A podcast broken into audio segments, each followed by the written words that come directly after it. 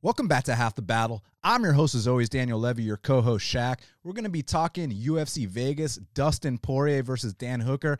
And Shaq, it's going down this Saturday in Las Vegas, Nevada. Two of the most exciting fighters in the history of the lightweight division are going to clash in the main event. And I have a feeling that uh, someone might be going to sleep on Saturday night in Vegas, Shaq. 100%, man. You got two top five guys Dustin Poirier, the former interim champ, Dan Hooker, ever since he lost that ever since ever since he lost to Edson Barboza, man, he's been on a roll with wins over Vic, uh, Felder, and who else did he beat in there again? Um, and Al Iaquinta. And he's got a win over the number one contender at welterweight in Gilbert Burns, a knockout win. So Dan Hooker, he earned this spot, and I'm excited to see what happens on Saturday night because the winner is right there back in title contention. And it's an interesting spot for Poirier, man, because this is a guy who – obviously he's always been an incredible fighter. He's always been perennial top five, but the last couple of years he picked it up to a different gear and he even made it to that interim title spot and got the belt. And, you know, unfortunately didn't get the unified belt against Khabib. And now he's at that point where, historically speaking, fighters coming off the title losses, that's when they begin the regression part of their career. But when you look at a guy like Dustin Poirier, he might be one of those few rare exceptions that can stay at the top despite taking that title loss uh, to Khabib Shaq. Yeah, and that comes with his mindset, man. This guy, you know, uh, has built himself back up after losses in the past. And, you know, like you said, sometimes that uh, can be a, a, little bit of a dreaded spot right there. Is the motivation still there? But we're to find out on Saturday night. And one thing we know for a fact about Hooker is, I mean, his last name says it all. Uh, this guy comes in there to bang, and uh, if you're not quite on your game against a guy like Dan Hooker, he can knock you out, he can choke you out, he can go the full five round distance. So Dustin Poirier needs to be at his A game to not just win this fight, but to dominate this fight. And for Dan Hooker, the biggest opportunity of his mixed martial arts career. Yeah, I mean, Hooker, they kind of have similar stories in a way, both former 45ers that moved up to 155 pounds. And, you know, Hooker, he's done very well for himself. He's very confident. And, uh, this is the, a big opportunity, man. He's trying to achieve his dreams, and you know why not? Why not against a a, a 155 legend, a 145 legend, in Dustin Poirier? You know. Absolutely. So I definitely cannot wait to see what happens in the main event. So before we break down this whole car start to finish, got to let you know to check out our bets at bestfightpicks.com. Use my promo code DAN25 for 25% off my bets. Use Shaq's promo code Shaq50 for 50% off his, or use our promo code 2020 for 20% off the VIPs. And Shaq, let's get right down to business because first up in the featherweight division, we got a matchup between Jordan Griffin, he's 18 and 7, and Youssef Zalal is 8 and 2. Currently, they got Youssef Zalal minus 125. The comeback on Jordan Griffin is plus 105. Well, Shaq, I know that Youssef Zalal impressed a lot of people in his UFC debut, showed a really well rounded MMA skill set. And if you compare that to some of his regional fights, the kid's definitely making big leaps every single time we see him. And with Jordan Griffin, I mean, this guy's a serious vet. And if you're not quite ready for him, he will choke you out. The question is, uh, is Youssef Zalal ready to swim with uh, Jordan Griffin here on Saturday? Man, yeah, this is a tough fight. You know, Jordan Griffin was finally able to get that uh, first UFC win with that win over TJ Brown, and uh, his first two fights, he had some tough competition. Skelly, who's like 18 and four, and then he had Dan Ige, who's doing his thing, top 10, if I'm not mistaken. So, you know, uh, Griffin, he kind of has, you know, these mental lapses in the grappling. He's a submission over position guy. He likes to go for the guillotines and the D'Arce chokes and uh, things along those uh, along those lines. And then you got uh, Youssef Zalal, who, man, the one thing I like about these – these little Factory X guys, man, they all got good footwork, man. You know, him, uh, Gutierrez, Royval. Uh, I mean, these guys know how to move laterally around the cage, and they're very hard to track down. So, you know, when I see these guys match up, I definitely think Zalal's got better footwork, you know, enough to frustrate Griffin and dance around the cage and, you know, maybe time a, a single leg here and there or a double leg and possibly capitalize on the on the mistakes uh, on the, in the grappling of Griffin, but there's no denying that I do feel like Griffin is a little bit more experienced. I do feel like he's got slightly better boxing.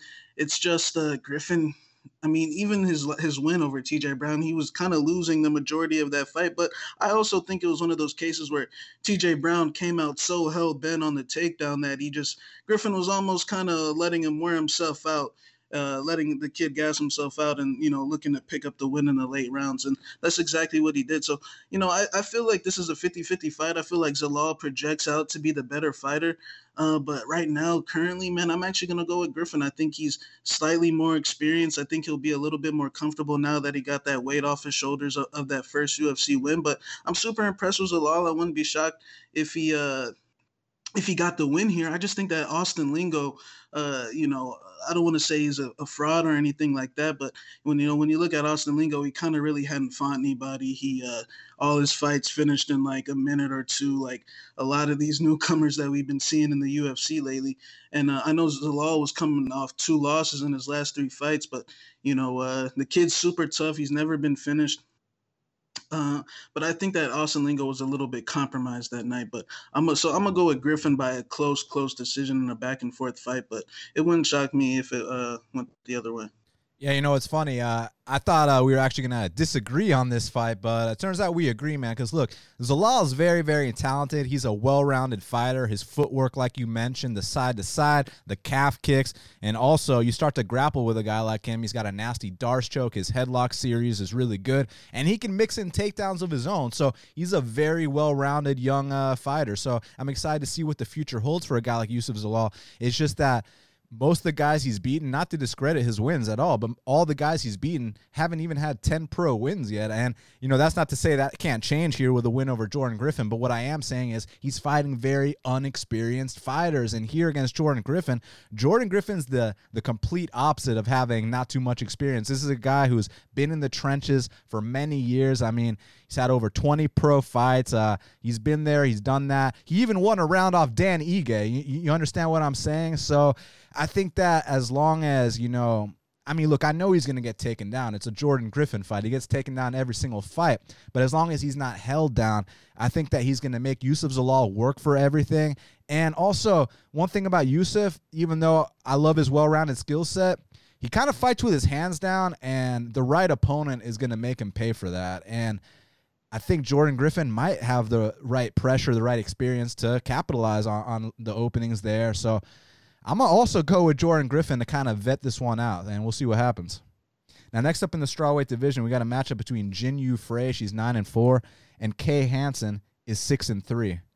Currently, they got Kay Hansen minus 165. The comeback on Jin Yu Frey is plus 145. Well, you got the former Invicta Atomweight champion and Jin Yu Frey taking on you know, a 20 year old, somewhat of a prospect in Kay Hansen. And look, it's striker versus grappler. You know, Jin Frey wants to keep the standing the entire time. The entire time, Kay Hansen wants to mix in her takedowns, and from what I've seen, Jin Yu Frey couldn't get up from bottom against these uh, atom weights. So what's going to happen when she moves up a weight class? Now, granted, I know those weight cuts were getting tough for her, so she might look a little better here. And while this is standing, she should be able to outpoint Kay Hansen. The thing is, as soon as she's taken down, I'm not convinced she's getting back up. So I'm gonna go with Kay Hansen uh, via decision here, Shaq. Yeah, I'm gonna just keep this one brief. Uh, I'm gonna go with the person that didn't lose to Jodie Esquibel. So you know, I'm gonna go with Kay Hansen as well. So next up in the welterweight division, we got a matchup between Takashi Sato, who's 15 and three, and Jason Witt is 17 and five.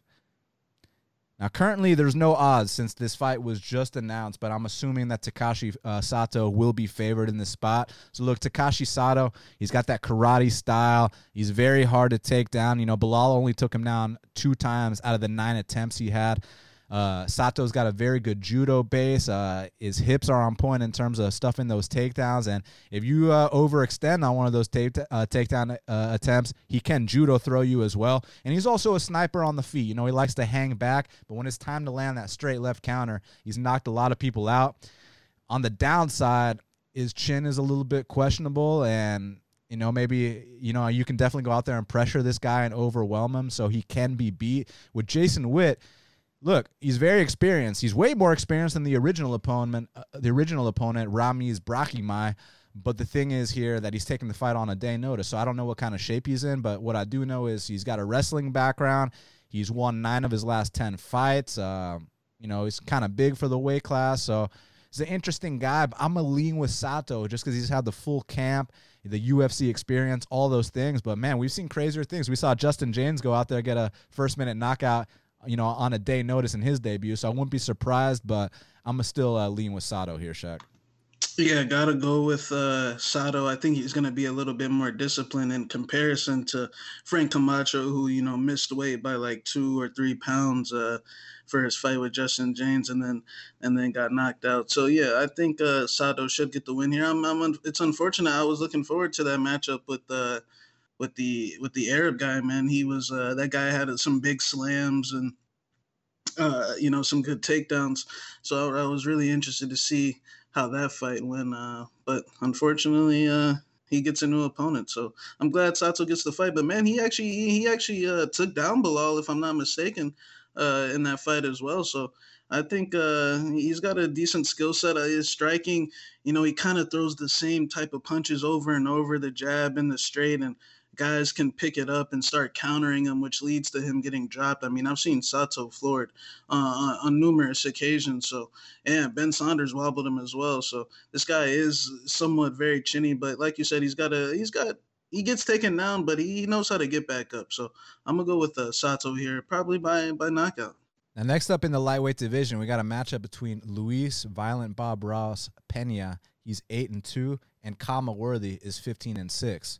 Currently, they got Luis Pena minus 230. The comeback on Khama Worthy is plus 190. Shaq, this is a really, really intriguing battle here. Uh, so Khama Worthy is an interesting spot because a lot of people are saying that all the pressure is on Luis Pena, and I completely disagree. The reason why is because look, even though Khama Worthy is the underdog here, and you'd think the pressure is off of him, he's got a lot to prove because if he goes out there and loses this fight, not only will he take an L on his record, but then people are going to start to say the Devonte Smith fight was a fluke and this and that. Whereas on the flip side, if he can go out here and get this win over Luis Pena, all of a sudden we're looking at a guy that beat Devonte Smith and Luis Pena he might get a big fight next. Now, stylistically uh, speaking, I did like the Michael Johnson fight more for Khama Worthy. I was actually low key gonna bet Khama Worthy there at plus two twenty odds. I felt like he could have capitalized on a mistake that Johnson brings to the table. Here with Pena, it's interesting because Khama does have more experience.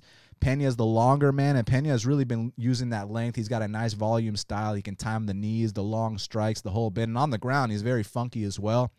My my whole thing here is that I know Khama hits like a truck, so Luis is going to try to most likely get this to the ground.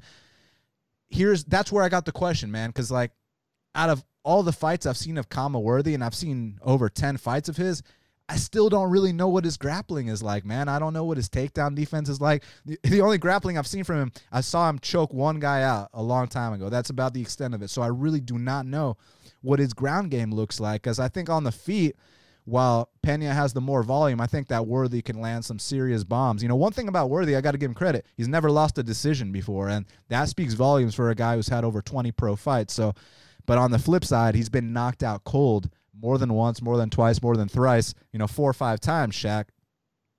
Now, most of those were at 145 pounds. So the question is, was he cutting too much weight at featherweight?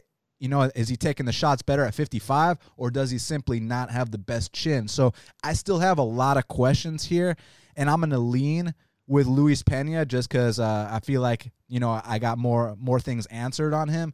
But this might be a dog or pass situation. It might be. So I'm very intrigued to see exactly what happens here on Saturday Night, Shaq. Yeah, this is a good matchup because you know, uh, like you said, Khama Worthy's got a lot to prove. You want to see if the uh, Devonte Smith fight was a, a, fluke or not. But man, I actually think that uh, something had to happen in training between those two because from what I hear, Devonte Smith used to train at uh, Worthy's gym, and uh, you know, I guess when Khama Worthy got the got got the call. I don't know if Devonte Smith had a flashback or something, but you know he just wasn't as aggressive, and uh, he ended up getting knocked out. Man, you know I've kind of been a little bit critical of Pena in the past, just because I think that you know he had a this idea that you know he was going to come into the UFC and you know he was I remember a couple fights ago this dude was talking about fighting Marc Diakiese and all this uh, nonsense you know I was like oh man this guy uh, you know and, and you know he, I think he ended up losing to Frevola right after that close fight a lot of people thought that he should have got the nod but sometimes what where Luis uh, struggles at is kind of in these heated up fights. You know, Frevola, he's kind of a super charged up guy, and he kind of broke Luis at times, man. He kind of pushed the pace on him.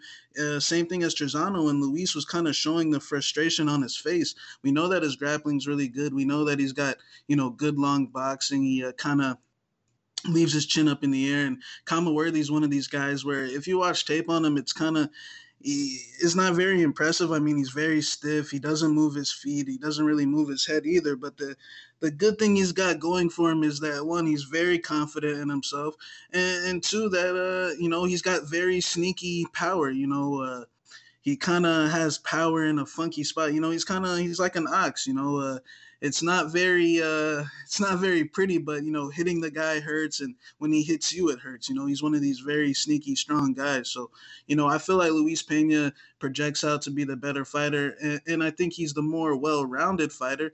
It's just that Khama Worthy has a lot of experience. He's been in a lot of these spots where he's gone up against the prospect.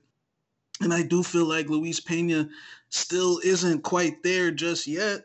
But I do think he's I do think he'll get the win, but I think it's gonna be a tough fight, man. I think Khama Worthy, the reason why we haven't seen him, uh, we don't know what his grappling is like because he's too strong. I don't think Luis, if he's thinking of coming out here that he's gonna uh, you know body lock this guy and take him down, I think he's got another thing coming. I think it's a matter of the hard shots of Khama Worthy versus the the kicks and the and the volume of Luis Pena. So I'm gonna go with Pena by a, a close close decision. So I, I, do think it's a dog or pass situation. But Pena's been training at ATT, switch camps. Maybe he, he you know he he gets a little better, but at times I have seen him show visible frustration on his face in that cage, force takedowns from far out and, and, and not look too good in, in, in, some spots. But he does have a lot of talent, so I'm gonna go with him. And I think he uh, just has a more wider array of uh, uh, a technique. So I'm gonna go with him by a 29-28 decision. Yeah, and speaking of uh, Luis Pena, you know, training at ATT now, I heard Khama Worthy say that he's been training with a bunch of Penn State wrestlers. So that might be another reason why we haven't seen him taken down too much. So I'm very curious to see him implement that here. Now, next up in the featherweight division, we got a matchup between Sean Woodson, he's 7 and 0, and Julian Erosa is 23 and 8. Currently, they got Sean Woodson minus 475. The comeback on Julian Erosa is plus 380. Well, Shaq, uh, I mean, we have around the same line as we had, uh, you know, against uh, against Julio Arce, maybe a little bit wider because I know we moved in on Julio Arce when it was a little bit, you know, in the minus three something range. And look, we max bet Julio Arce against uh, Julian Erosa, and even though Arce won, and even though Arce won every single uh, round of that fight, man, I was sweating that entire time, and uh, but eventually he got the knockout win. Now you you went on record. You called Sean Woodson a matchup problem one thing about Erosa though is he's six foot one, so the height advantage isn't going to be too big here. But Woodson still has a four inch reach advantage. You think Woodson's going to present some problems to the very experienced uh, Julian Erosa here? Yeah, I mean, look, J- Julian Erosa is a tough kid, but we know the deal here. The guy fights with his hands down, his chin up in the air. Very tough kid. He's got a lot of spirit about himself. Um, you know, the Grant Dawson fight was entertaining, but he ended up gassing out there. Uh, like the Arce fight, he definitely put some pressure on Arce. He's a lot taller than Arce, but in this fight, you know, maybe the the the check knee Woodson's main weapon might not necessarily uh, be there like it will be in other fights, but uh, I still think Woodson gets the job here. Julian Erosa just gets hit way too much. He fights with his hands completely down. He gasses out, and we know that what the deal is. I mean, they just needed somebody to come take this ass whooping because because of uh, Kyle Nelson couldn't leave Canada. So you know. uh, I, Sean Woodson, I got him by TKO. Uh, but Matt, maybe it's one of those spots where he feels a little, uh, you know, like he's got a lot to lose, and he just plays it safe and and and uh, keeps it smart. In which I think he's the more technical guy as well. So, uh, you know, Sean Woodson's weakness is the the clinch, the wrestling. You know that aspect of the game, and I don't think Julian Erosa necessarily brings that unless he switches things up. But I just don't think he's going to have the cardio to to do it on Saturday night. So got to go with Sean Woodson by uh, finish here. Yeah, this is really interesting, man, because obviously we mentioned that normally Woodson has this huge height advantage over everyone. You know, he's he's a six foot two featherweight with a seventy nine inch reach, but Erosa is six foot one, so the height isn't going to be too big here. The the thing is that while Erosa's a very tough guy, he's very experienced. You know, after the Arce fight, he even went back to the regional scene and you know cho- choked some guy out in the first round. So, you know what I mean? He redeemed himself, got the call back. Here it's just an issue where Rosa fights hard. He's got good footwork, but when he comes in to exchange in the pocket, his hands are going to be down. He's going to get countered with with a hook, with a straight, with something, and I think he's going to get slept once again, man. Uh, just the way they match up, you know, if you want to stand toe to toe with a guy like Sean Woodson, he's cleaner, he's crisper, He's more accurate. He's more precise. And I think that's going to be the difference here. So while the, line might seem wide to some, I think the way it plays out, uh, it's going to be justified on Saturday night, Shaq. And also, I want to say this. I think Kyle Nelson was a tougher matchup because Kyle Nelson brings a serious KO threat, especially in the first seven minutes. He, you know, he just has a bit of a gas tank issue, whereas Erosa has a chin issue. But man, those first – you know those that first five those first five minutes with uh, Kyle Nelson is hell on wheels. So, you know, uh, Woodson was gonna have to mind his p's and q's there, but I think this might be a little bit of an easier fight. We'll see.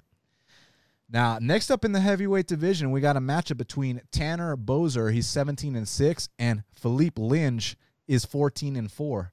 Currently, they got Tanner Boser minus 115 and Philippe Lins is minus 105.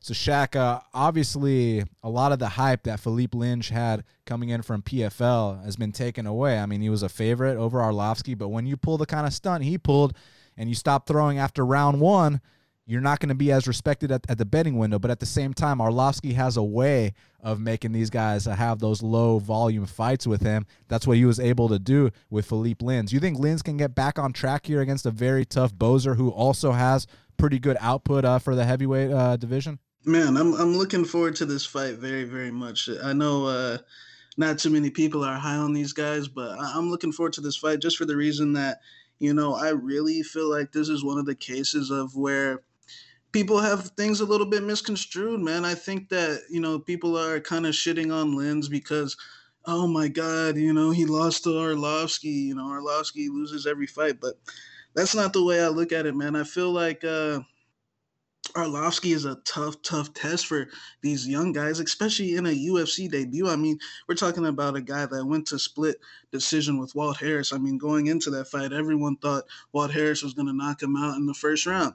You know, he went to a split decision with Augusto Sakai, who's undefeated in the UFC. That was Augusto Sakai's toughest fight, in my opinion.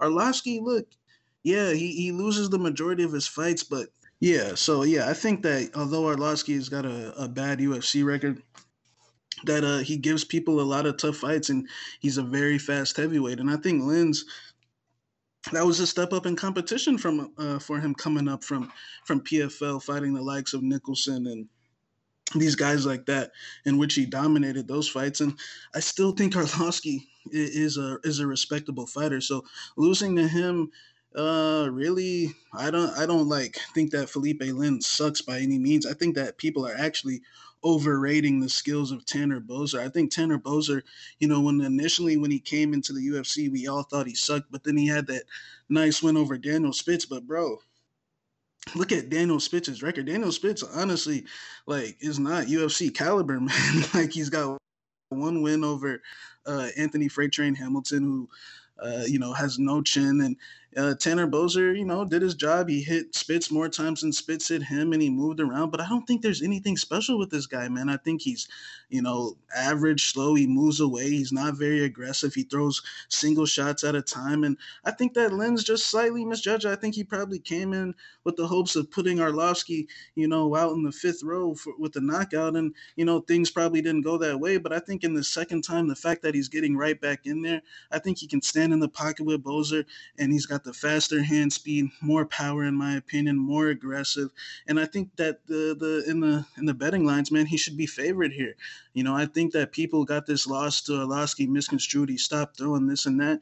Hey, I, I disagree with that statement too, but yeah, the volume did slow down, but I think in the second fight he'll correct those uh, correct those things. They're just small adjustments, and I think that Tanner Boser is just. I know he went three with Ciryl Gane, but he kind of has this style of. Uh, sitting back, single shots, and if he starts to take a lot of damage, he'll uh, he'll just sit back and he'll be okay with that. So I, I think that Felipe Lins is going to come out here, stand with Tanner Boser in the middle, move forward, land the harder shots, and either get a knockout. But if it goes all three rounds, I actually think he gets the decision this time. So I'm gonna go with Felipe Lins. Yeah, look, uh, Felipe Lins definitely let me down in that debut, but I was high on him for a reason. He showed a well-rounded skill set in the PFL. The guy can strike. He's got a jiu-jitsu black belt.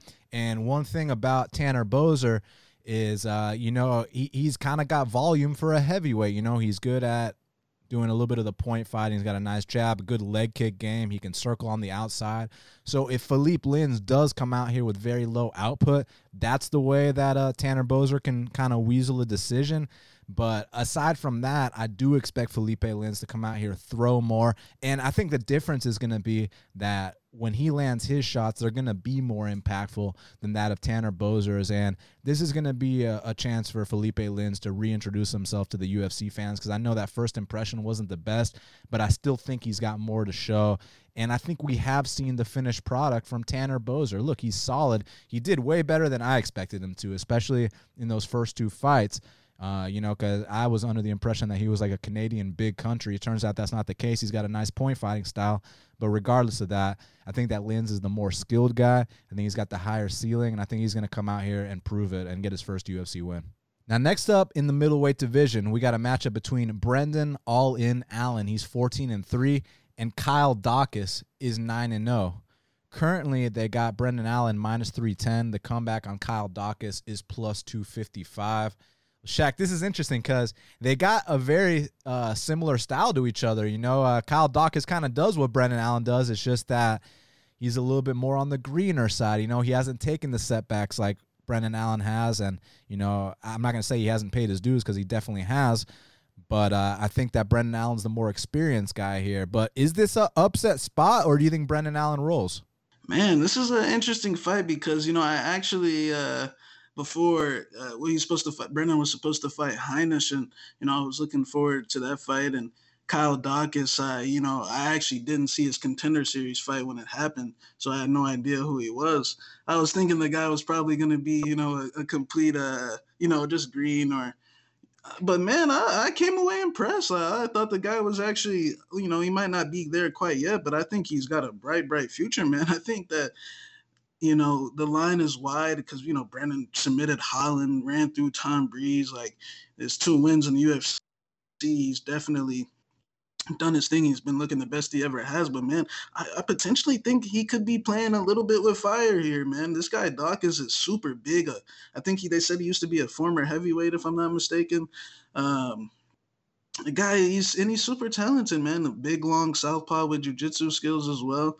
Um, it's gonna be a good fight, man. Brennan, he's kind of he just come pretty much comes out here and, and, initiates the grappling right off the bat and forces the takedowns, and he's so strong that he's he just kind of been overwhelming these guys lately. And they when they when he gets on top of them, they just uh, seem like man, this guy's so strong on top, man. I can't I can't get him off me and he, you know, he's come a long way from losing the guys like Fluffy Hernandez and and Anders. He was super young. I think Brennan's still only like 24 or 25. So, you know, the sky's the limit for that kid, man. Um, so uh, yeah, obviously I favor him to win, but man, I I I, I think there's a possibility he, it could be a sweat, man. I think that Doc is is super big. I think the southpaw stance could give Brennan possibly a little trouble, and if he mismanages you know, his energy on the mat and they have to get back up to the feet. Like, I think Daukaus has the skills to to potentially, you know, cause some problems, man. So although I'm a pick Brennan for the win here, I don't think it's gonna be as dominant as people are probably thinking just because you know he's been on this run. Let's just be honest here. I got Kyle Daukaus over Tom Breese, and that's just facts. So uh, you know, I, you know, I think that uh, I, will take Brendan for the win. He's been looking good, man. He's very confident. He wants to fight in that top 15, but I'm I'm very high on Kyle Daukaus. I think he's got a bright future ahead of him, but uh, we'll see what happens, man. But obviously, I'll go with Brendan for the win. Yeah, look, it's interesting because these guys have very similar styles. They're trying to do the same thing, and they're also both huge for the weight class. You know, uh, Daukaus is six foot three. He's got the undefeated record, and uh, I mean, he'll body he'll body these guys, man. He's so physical in there. It's just that my issue with this matchup is that Daukaus kind of reminds me of Brendan Allen a couple of years ago. Remember when Brendan Allen just couldn't get over the hump in the LFA. He would keep losing those title fights, and then eventually he won. You know, paid his dues, won on Contender Series, won his two UFC fights. So I feel like Kyle Daukaus might be right at that point where he's gonna have a bright future, no doubt about it. And I like I like the guy. You know, you hear him talk and He's been dieting this entire time. He's been training hard. He, he's a true professional, so we can't take anything away from him. This isn't like a regular short notice fill in where, you know, the guy's, you know, been eating Cheetos uh, on the couch. You know, and Kyle Daukaus has been training this entire time. My only thing is this. So his fight before contender series, you know, he, he did dominate Jonathan Webb and finish him, but like there was a moment when Jonathan Webb took his back, or even the fight after contender series where that guy almost pounded him out, or the guy after, you know, some fat dude took his back. So it's like if these guys are getting these little you know, positions on you and having these little moments against you. I just feel like when Brendan Allen gets on top, that the fight might actually be over shortly after. And I could also see a back and forth scramble fest because, you know, Daukaus is a black belt himself, black belt versus black belt. But I feel like Brendan Allen's really coming to his own. You know, all those, you know, because dude, I know you remember how we used to feel about Brendan Allen back when he was on the regional scene. And it's like, oh, look, Brendan Allen lost another LFA title fight, you know? And then eventually he got over that hump and now he's really shining in the UFC. So I feel like that experience has to count for something. I'm not going to count out Kyle Daukaus. I think he's tough, but I simply think that when Brendan Allen gets him in some of those spots that some of these other regional opponents got him in, that it, it, it might be over soon after. So, I'm gonna go with Brendan Allen to stop Kyle Daukaus, but I, I think Daukaus will be back for sure. Now, next up in the heavyweight division, we got a matchup between Maurice Greene, he's nine and four, and Gian Villante, or as we like to say in Brazil, Shaq, Gian Villante is 17 and 11. Currently, they got Maurice Greene minus 230. The comeback on Gian Villante is plus 190. Well, uh, Shaq, uh, the crochet boss, uh, Maurice Greene, now he's doing this camp at Jackson. So, you know, he's got the elevation to work with. He's got some big bodies in the room.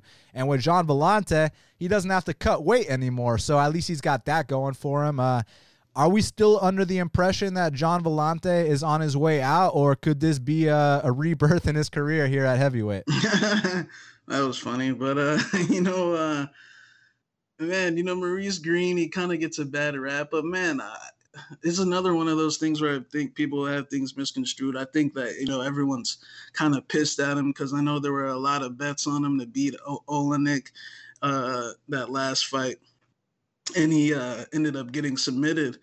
But man, it's another one of those things where I just think that Greene kind of got a little bit rushed up, man. Because you know, on past podcasts, I'm super high on that kid Pavlovich, man. Uh, ever since he lost to uh, Overeem, he's come back and he's absolutely run through these dudes like it's nothing.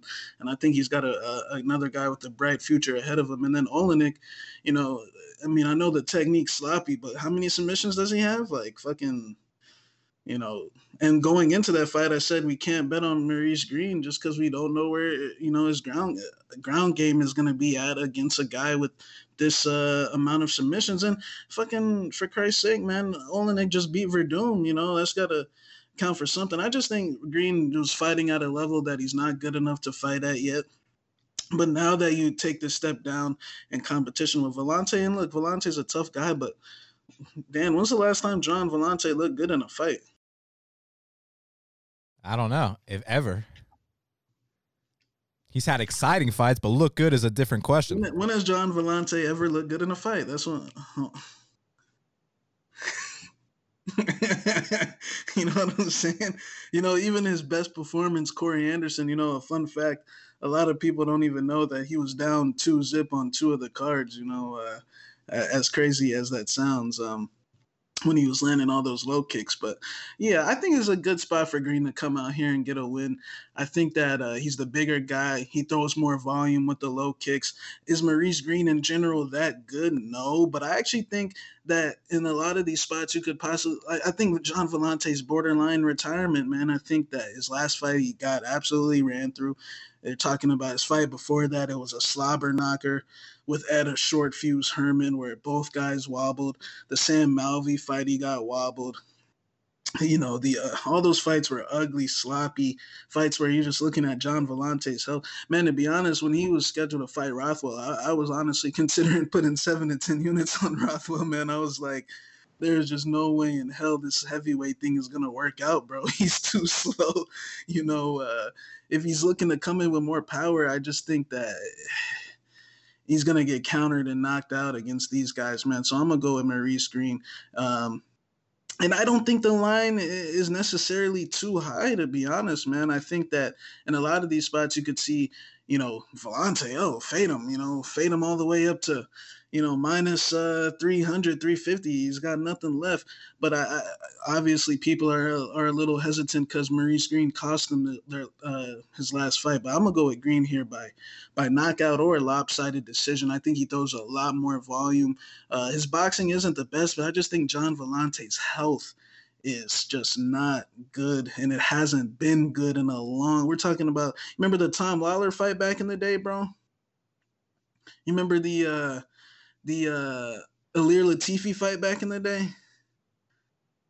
I mean, like Gian Villante ain't the even his his fight of the night win over Saparbek Safarov. I mean, bro, those fights are like uncomfortable at times, man. And you know, I think he's moving up to heavyweight because he's old. He's got a foot out the door. He just had a baby. He doesn't want to cut weight anymore, and he and he's looking to to get this nice fat payday. So you know, uh, I'm gonna go with Maurice Greene here. Yeah, look, uh, Greene's got a lot of physical tools here. He's six foot seven. He's got the massive reach, and uh, it seemed to me like he was starting to really, you know, use that that range and that length better than he ever has his last few fights. I know he got stopped in those fights, but I, I was seeing progress every single time out. You know, compared to the Jeff Hughes fight, to the Junior Albini fight, and then uh, the Alexi fight, he had some good moments on the feet. So I feel like he's been progressing. And now that he went down to uh, Jackson Wink, I know they've been losing a lot of fights, but at least they got some heavyweights there for him to work with. He said the issue with Factory X was that you know, despite them being a great gym, he just didn't have any big guys to to move around with. So he he kind of felt like he was maintaining instead of improving. Whereas now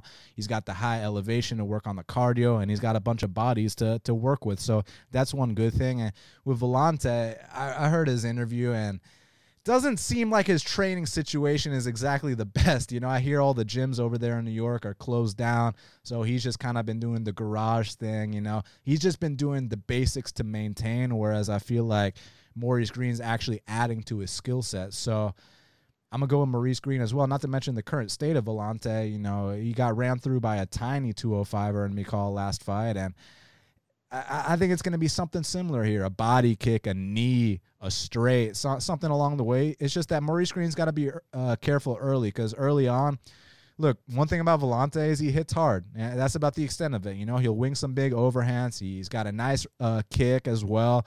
But his cardio, his decision making, all that stuff has always been very shady. And let me just say this: shout out to Villante. Check out his Strikeforce fight versus Chad Griggs. Uh, one of the best one-round fights I've ever seen. Uh, he actually gets knocked out in that fight, but unbelievable fight. So make sure you watch Gian Villante versus Chad Griggs on YouTube or on Fight Pass. Amazing fight. But I'm gonna go with uh, Maurice Greene here uh, via knockout or decision as well. Co-main event in the evening in the welterweight division. We got a matchup between Platinum Mike Perry. He's 13 and six, and Mickey Gall is six and two. Currently, they got Mike Perry minus 320. The comeback on Mickey Gall is plus 260. Uh, Shaq, this is interesting, man, because it's like if I'm guaranteed the Mike Perry, you know, just if he's got you know the right people behind him and he's in amazing shape, like when he fought Vicente Luque or you know some of his great wins, then I might not only pick him here, I might actually max bet him here. It's just that uh, when you're dealing with a guy in Mike Perry who you know, people are thinking, oh, is he just playing with everyone, saying that he's got no coaches and he's got his girlfriend? No, no, he's not playing with anyone. He's entirely serious. Uh, you know, me and you know what happened, but let's just say he got kicked out his gym earlier this year. Look, his whole life, not not to shit on the guy because I'm a fan. He's very exciting to watch, but like the guy gets married in February, gets divorced in March, leaves his gym that same month. Now he's in Texas, uh, you know, with training with some amateurs. So I'm not really entirely sure what his motivation is or what his training situation is. I just know that he does not have Julian Williams with him, who got him to this point. And I'd think that if you're, you know, training to fight a guy like Mickey Gall, the one thing Mickey Gall brings to the table, he does have a black belt in jiu-jitsu. At least get those grappling rounds in with a guy like Julian Williams, with a guy like Jacare, all the people they had at Fusion X-Cel. So I think he kind of thinks this is a joke. And, uh, you know, I, I, know for a fact our supporters remember the fact that, uh, you know, our biggest wager to date, or one of them, was Randy Brown against Mickey Gall. And the reason why is because Mickey Gall got signed to the UFC with a 1 0 record. So it makes sense why we'd fade him against anyone legitimate. I mean, think about this, Shaq. You go from fighting Mike Jackson and CM Punk, right, which is basically the equivalent of two regional fights. And then all of a sudden it's like, here's Randy Brown at MSG. You know what I mean? Like, that's like the biggest leap I've ever seen in my life. And Mickey actually hung in there, man. He went all three rounds. He even won the second round on all three judges' scorecards. Me and you were thinking this is about to be a walk in the park. We're going to lay him out in the first 30 seconds, and then Mickey's on top of us in the second round, and we're like praying for Randy to survive. So that was the first moment, you know, back in 2017, where I was like, look, Mickey's extremely green. You know, he probably doesn't belong right now, but at least he's tough. At least he's a gamer. So I, I didn't think like, man, this guy, you know, is a quitter or anything. I was like, he, he's tough as hell. He just doesn't really have the skills right now. So he got a chance to develop a little bit more. You know, got that first round sub against uh, George Sullivan. Then they throw him in there with a UFC Hall of Famer and Diego. The fight starts out, and he literally thinks he's Joe Lauzon, thinks he's about to knock him out in the first minute. And when that didn't happen, he completely gassed out. Then comes back a few months later, and the thing you got to understand is these guys with 10 fights or less, they're going to be making these huge leaps every single time we see them. And the leap I saw from the Diego Sanchez fight to the Salim Touahri fight was a massive step in the right direction because uh, he actually went out there and doubled any strike count he's had up until that point. He landed 50 strikes, which doesn't sound like much, but when you compare it to any of his previous uh, performances, and then you look at the fact that, hey, he's still young, he's still growing, if he can just build off that, the next fight might be even better.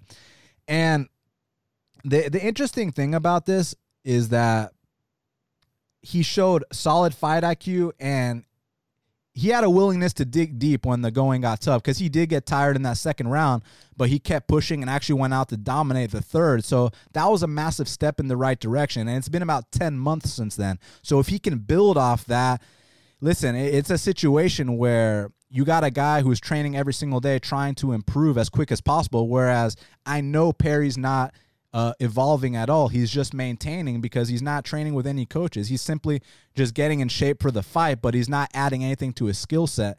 So this might be the time where Gall can actually level up and finally get a big win under his belt. It's just certain things are going to have to take place for that to happen, you know?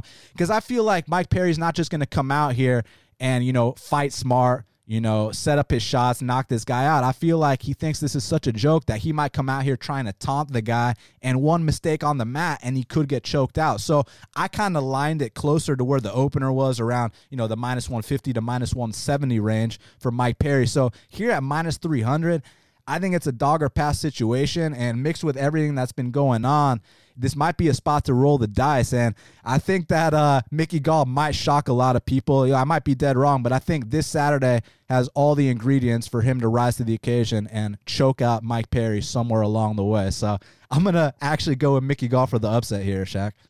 Yeah, you know, Mike Perry uh, is a guy where I. I've never really been that impressed with him. You know, when he first came in, he definitely had a lot of hype, but you could just see eventually that uh, he would get exposed, and that's exactly what's happened.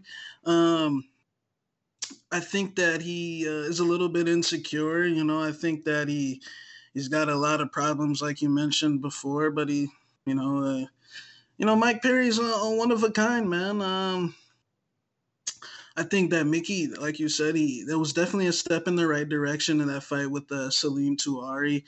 Uh, he definitely gutted it out after that rough second round.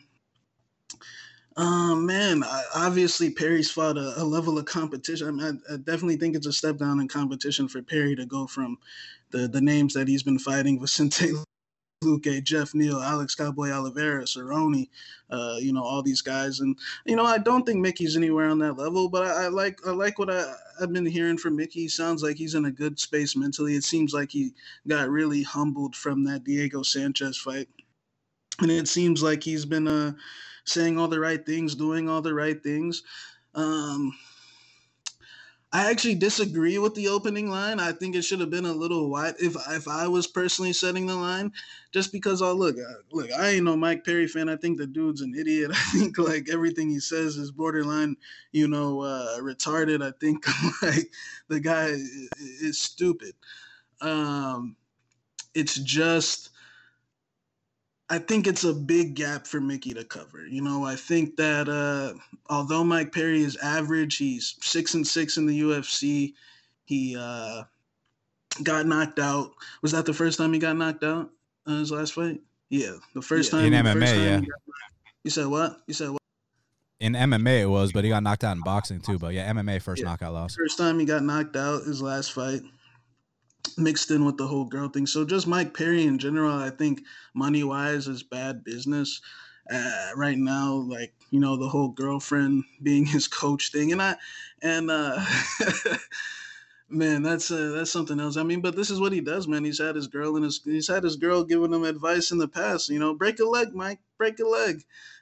you know, uh, but man, I think Mickey is in the right direction. It's just I don't see in what department where he's gonna get this done, man. I, I think you know if you know the angle of he can submit him.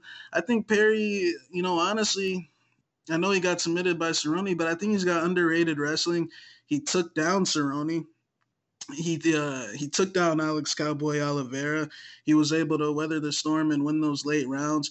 You know, I think the Vicente fight, those those level of fighters, he's just not going to beat simple. But he had a good showing. The, the volume of Vicente was uh, was what got him the nod over Perry's just every so often big punches. Um, and Jeff Neal, we know that Jeff Neal's a top ten guy, and it actually looked like Perry clipped him, and then he got kind of reckless and ate a high kick and and then you know eventually went down. Um, but nah, man, you make some good points. Betting perspective, it's dog or pass 100%. It's just uh, I I don't see where Mickey's gonna get this win unless he if Perry's just that shot and he gives up his back. But I actually think Perry's got a good strong clinch game on the fence. I think he can kind of overpower Mickey, kind of frustrate him in the strength department. And uh, he, and Mickey, you know, he still kind of flops to his back in that. And one thing about the Salim Touahri fight, like I'm not gonna discredit Mickey for that win. It was a great, it was his best performance against you know. Uh, uh, somewhat of a real fighter, but Salim Touahri, man, even though I don't like Mike Perry and I think he's an idiot, it's just complete night and day. The intensity level, just the like Salim Touahri is out the UFC if I'm not mistaken, man. I think that Salim Touahri worries too much, is hesitant to throw, and that was something that, like, going into that fight, I was like, oh man, Salim Touahri, yeah, for sure he'll beat Mickey. But then I watched the tape on him. I think I told you that this guy fights like Sung Bin Jo. this guy, he doesn't throw. He's he's absolutely terrified to fight, and I think that was one of the reasons why. I mean, I, if if I was Mickey's manager, I would have went with something more along those lines. But I think Mickey's going in the right direction. I just don't think he's ready to beat Mike Perry just yet. But I think that is going to play out closer. But I see Mike Perry kind of just bullying him and you know tying up tying him up on the fence and just get. And I don't want to say the kid's an overrated black belt because he does have four. Uh, rear naked chokes, but I do see areas on the ground where, you know, he does lose position and, you know, he will flop to his back. So I think Perry could capitalize. But with Perry's mental state, man, who knows? Uh, but I'll, go with Mike Perry. Main event of the evening in the lightweight division, we got Dustin the Diamond Poirier. He's 25 and 6 and Dan the Hangman Hooker is 20 and 8. Currently, they got Dustin Poirier minus 235. The comeback on Dan Hooker is plus 195. So, Shaq, it's a bit of a wide line here. So, they're expecting Dustin to come out here and run through uh, Dan Hooker. And I could totally see it. You know, if you're guaranteeing me the Dustin Poirier that fought Justin Gaethje and Max Holloway, you know, the fact that he's got the he already has his amazing power, which he's had his entire career, but the output against guys like Gaethje and and Holloway, you know, he was landing over 300 or throwing over 300 strikes in those bouts, mixed with the intensity, the hunger That guy, I don't think he just beats Dan Hooker. I think he runs through Dan Hooker, possibly in the first round. It's just that coming off the title loss, is Dustin still as hungry and as intense as he's always been? Because that's my big question here. Not, I'm not doubting the diamond at all. Just historically speaking, based off fighters coming off the title loss, you know how it is, Shaq. So, what's your opinion of this line and uh, the matchup in general? Yeah, it's a great matchup. I think that uh, Hooker's been looking good. He's got these uh, these nice victories, but uh, you know, as far as how they match up, I think Hooker's long, rangy, maybe even slightly better kickboxing, Dustin better uh, boxing. But man, uh, I think this fight's gonna come down to the intangibles, man, and, and mindset. You know, I think that yeah, Dustin's coming off the title loss. It is kind of a dreaded spot, but man, just uh, I don't want to say I'm close to the situation, but just knowing this guy's mentality, man, I think that it's never wavered since this loss. You know, I think he's been training the entire time and, he, and he's looking to, you know, get back in there. I don't think that he got deterred or, you know, discouraged by anything. I think he took Dan Hooker very seriously and uh, he's very well prepared for this fight. And Hooker, this is the biggest fight of his life, a huge opportunity for him. So, as far as like their most recent fights, um, you know, Hooker's last three in particular, you know, he knocked out Vick, who, you know, uh, in my opinion, just, you know, ever since the Gaethje fight, it's just kind of been, uh, and the Felder fight, it's just kind of been, you know, hasn't been his night. You know, uh, he just can't take that damage anymore. So that win, uh, although it was a, fuck, a fucking great knockout, uh, I just think it was more so circumstantial. The Al Iaquinta fight was a, a great fight as well. Um, great performance, dominated him from start to finish with the low kicks.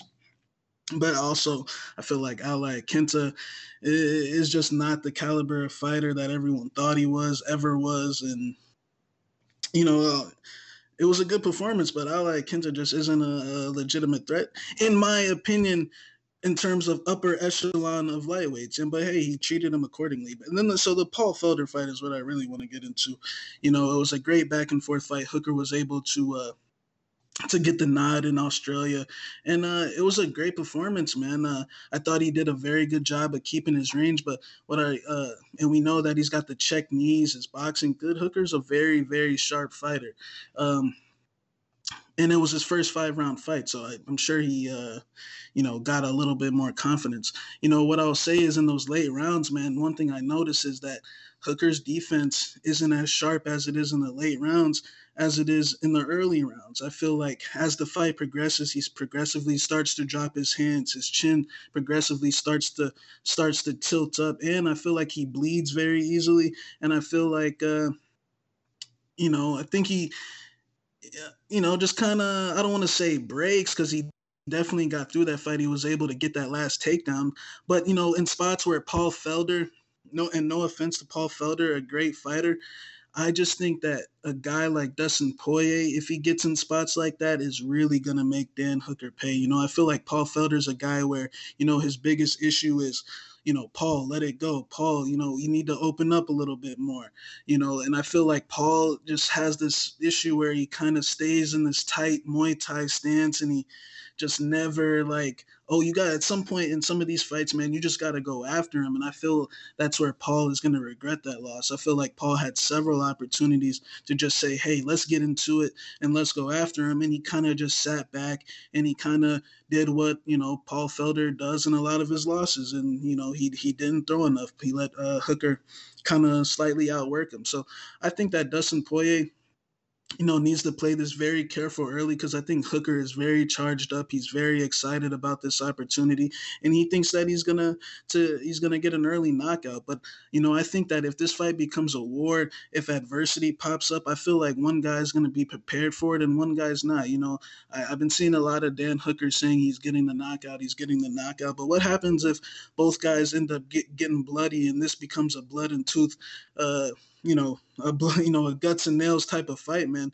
I don't think that. Not saying that he, he showed his uh, toughness against Edson Barboza 100%, but in a fight against Dustin Poirier, who I consider one of the best lightweights of all time, you need to be ready to go five rounds. And in those five rounds, things are gonna you're gonna get hit with some type of blows that uh, you know, Paul, as where Paul Felder kind of let you off the hook, in a sense, Dustin Poirier will not let you off the hook. The volume is only going to start picking up. You know, that victory over Max Holloway. Max Holloway, what's he known for? That punch count, that volume, that endless amount of uh, punches. And Dustin Poirier met him in the middle, and if not through more volume than him, man. So I, I got Dustin Poirier in this fight. I understand Hooker could. I mean, it's lightweight. These at this in this division, anyone can get knocked out. But I feel like the intangibles, the heart of Dustin Poirier, and I feel like people, you know, say, you know, Dustin's been hearing it for years. You know, he's got a suspect chin. He he's chinny, this and that, and you know, I feel like his defense along the years has gotten so much more sharper. He's defensively sound. He uh, doesn't make those same lunging mistakes as he used to, and I feel like he's gonna not only come out here and beat Dan Hooker, but finish Dan Hooker. And I think that he's gonna re, uh, reintroduce his name into that in that uh in that title picture, man. I think that Dan Hooker is going to get outclassed on Saturday night, but I respect his skills as a fighter.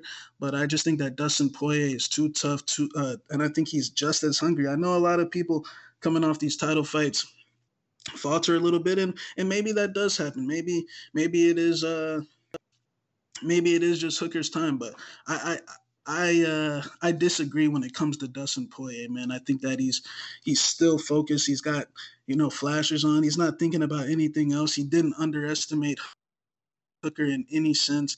You know, a lot of a lot of times, like for example, Tyron Woodley. Uh, for example, you know when he was coming off his title fight, time in and time in, he was kind of trying to discredit Burns, like, oh, you know, if he if if he loses, you know, you know, saying shit like that, oh, he only lost to a champ. As where Dustin play, he doesn't think like that, man. He's got one of the best minds minds uh, mindsets in the sport, and I just think that he's a more crisper boxer than uh, Dan Hooker, especially in the late rounds. And uh, I think he's going to get the better of him, make this a blender, make this a, a, ugly, bloody type of fight. And I think he knocks Dan Hooker out somewhere in that second or third round. Yeah, you know, speaking of the mindset, something interesting I heard in their interviews, you know, when they asked Dustin Poirier about any future matchups, he's like, my mindset is only on Dan Hooker right now, you know, and because you know these journalists love to ask about what's next, even though the fight hasn't happened yet for whatever reason. But when they ask Dan Hooker about that, he's like, you know, if I if I win, I can fight uh, Gaethje or Khabib, but if I lose, I can you know beat Charles Oliveira and get back in there. And I'm like, wait, Charles Oliveira? I'm like, dude, you're fighting Dustin Poirier. Let's not think about anything else except Dustin, because if you you know, have one foot out the door, if you're slightly looking at something else, uh, you're not just to get beat down, you're to get knocked out. And the Poirier that we've been seeing lately, is the best Poirier we've ever seen. Obviously, like we already mentioned, the power has always been there, but now the cardio, the output, you know, for him to match or exceed the output of guys like Max Holloway and Justin Gaethje, it's already been proven that, you know, he's diverse enough to not just go out there and get a first round knockout, but he can win these extended out wars, the, these long fights where it really comes down to the will and who wants it more. And, you don't often see guys that want it more than Justin Gaethje. You don't often see guys that want it more than Max Holloway, and that's exactly what he proved in there. And you know the Khabib fight.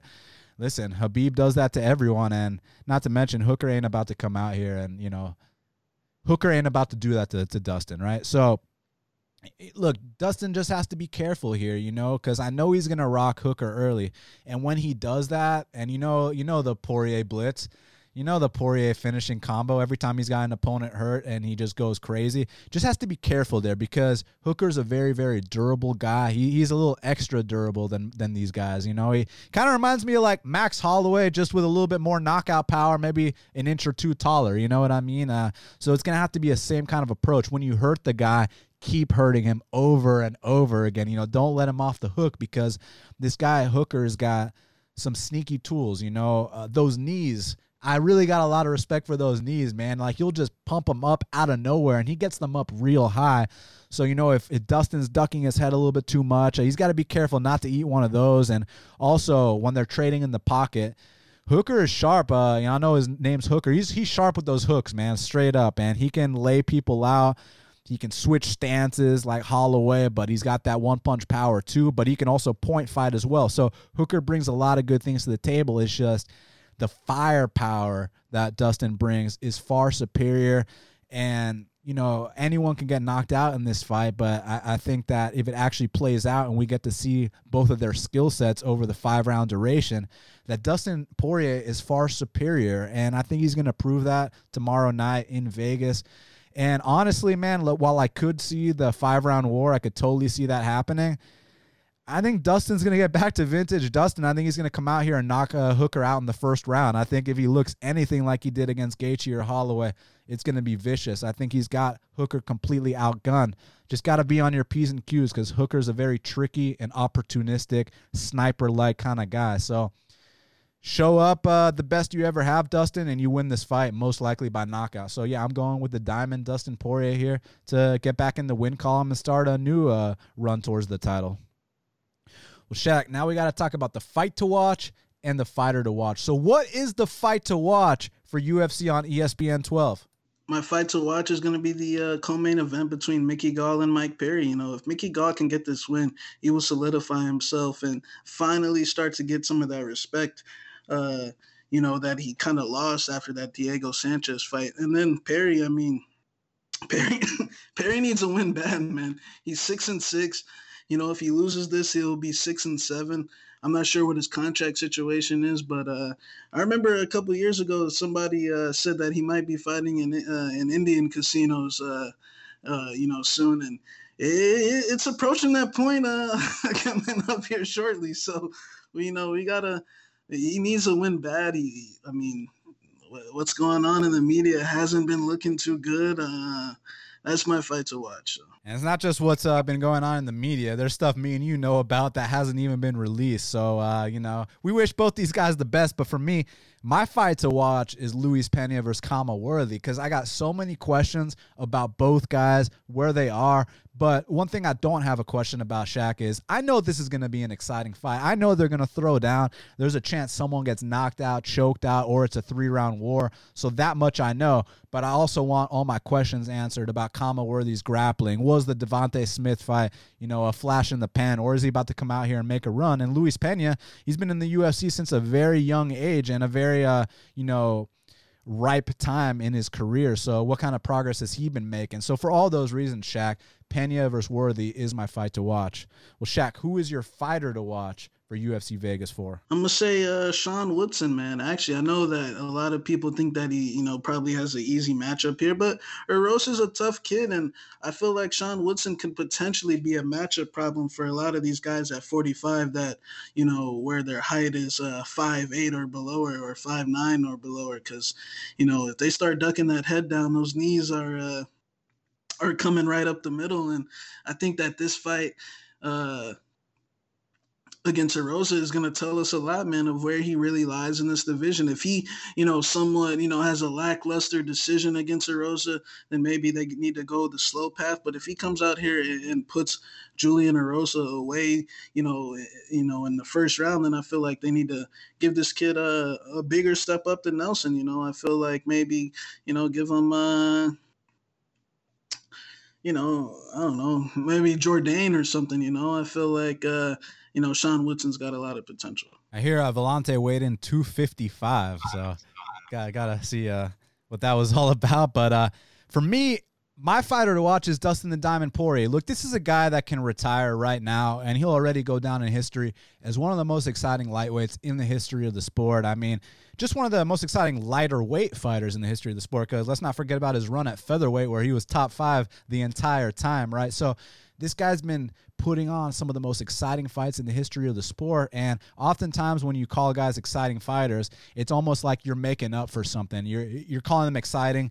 They're exciting, but they're not quite a top guy, right? You know, the fact that you know he's not a top five guy, but he's exciting. Whereas with Poirier, he's a top three guy and he's the most exciting guy in the company. So it's one of those situations where he can literally add to his legacy here with a new run and with a win here over Hooker. Because it's like what he's already accomplished. I don't know if you guys recall.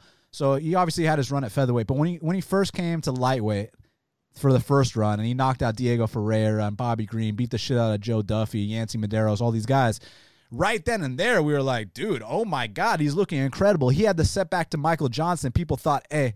That, that's the cap right there. Then he went on an even more historic run when he beat Holloway, when he beat uh, Gaethje, when he beat Pettis, Eddie Alvarez, all these guys. So right then and there, he's already proven that hey, uh, I'm taking things to a new gear. Then obviously had the setback against Khabib, but now if he can go out there, start a new run with Hooker, we're looking at just more legendary stuff from the great Dustin Poirier. So for that reason, he is my fighter to watch.